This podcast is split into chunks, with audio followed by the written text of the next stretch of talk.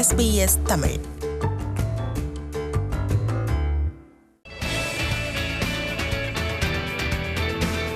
நம்ம ஆஸ்திரேலியா.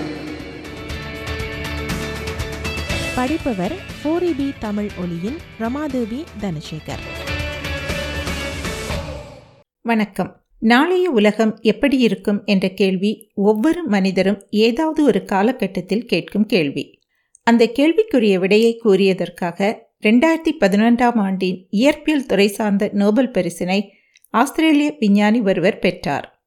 அவர்தான் ஆராய்ச்சியாளர் பேராசிரியர் பிராயன் பால் ஷ்மிட் ஆவர். அவரை பற்றிய சில தகவல்களை இன்று உங்களுடன் பகிர்ந்து கொள்கிறோம். பேராசிரியர் பிராயன் அவர்கள் பிப்ரவரி மாதம் இருபத்தி நான்காம் தேதி ஆயிரத்தி தொள்ளாயிரத்தி அறுபத்தி ஏழாம் ஆண்டு அமெரிக்காவில் உள்ள மிசௌலா மான்டோனா என்ற ஊரில் பிறந்தார். இவரது தந்தை டேனா ஷ்மிட் அவர்கள் மீன்வள உயிரியல் துறை நிபுணர். ஆனால் பிராயன் அவர்களுக்கு வானியல் துறையில் சிறுவயது முதலே ஈர்ப்பு இருந்து வந்தது.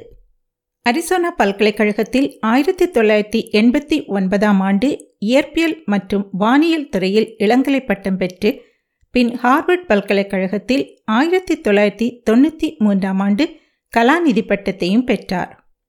பின்னர் ஆஸ்திரேலியன் நேஷனல் யூனிவர்சிட்டியில் சேர்ந்து பணியாற்றிய போது இவருடைய ஆராய்ச்சியின் தொடர்ச்சி வலுப்பெற்றது பேராசிரியர் பிராயன் அவர்கள் ஆசிரியர்கள் தமக்கு வழிகாட்டியாக இருந்தார்கள் என்பதை இவ்வாறு சொல்கிறார் great teachers who challenged me, inspired me. They, you know, I wasn't the best student ever. I was a very good student. I worked hard, but I was more or less a normal child.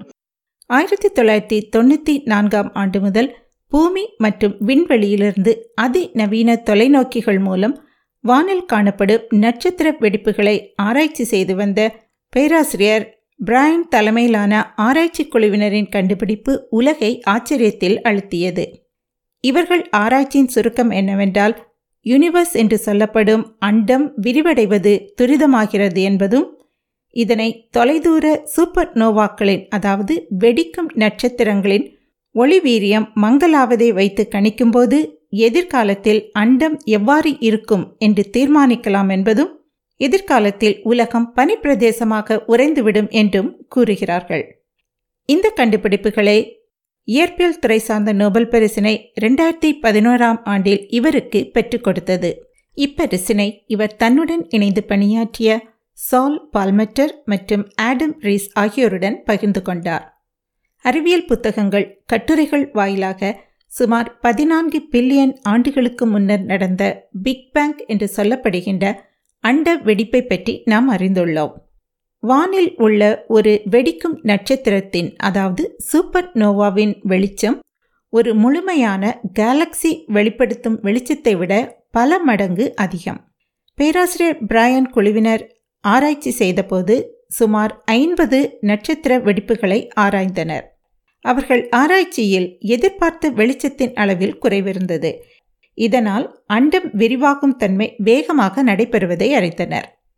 இதை ஒரு சிறிய உதாரணத்தின் மூலம் விளக்கிக் கொள்ளலாம்.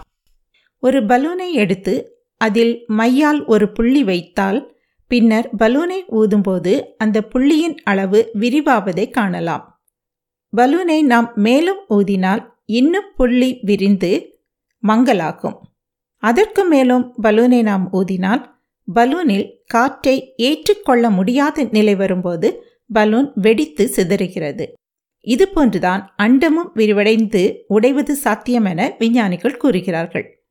பிரபஞ்சத்தின் ஐந்து சதவிகித பகுதியில்தான் கிரகங்கள் நட்சத்திரங்கள் பூமி உள்ளிட்டவை உள்ளன. அண்டம் அநேகமாக காலியாக இருப்பதால் அதாவது மீதமுள்ள தொண்ணூற்றி ஐந்து சதவிகிதம் காலியாக இருப்பதால் அதை இருள் சக்தி என்று சொல்கிறார்கள். இந்த இருள் சக்தி எவ்வளவு வலிமையானது இந்த இருள் சக்திக்குள் என்னென்ன பொருட்கள் மறைந்து இருக்கின்றன என்பது இன்னும் கண்டுபிடிக்கப்பட முடியாத ஒரு புதிராகவே உள்ளது.